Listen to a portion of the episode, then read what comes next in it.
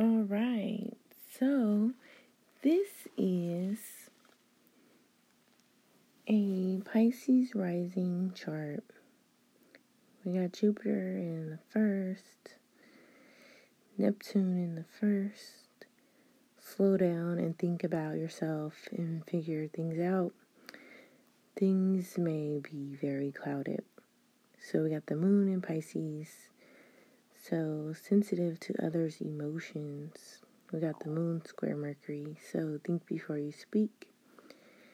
You got Uranus in the third, so communication with siblings, friends, neighbors may be unpredictable. But you could have some creative ideas. We got the sun in the fourth, so this is a focus on home or family.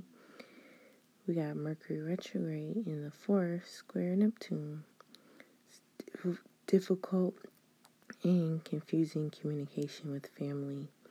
We got Mars in the fifth house. This is opposing Pluto, so watch out for anger.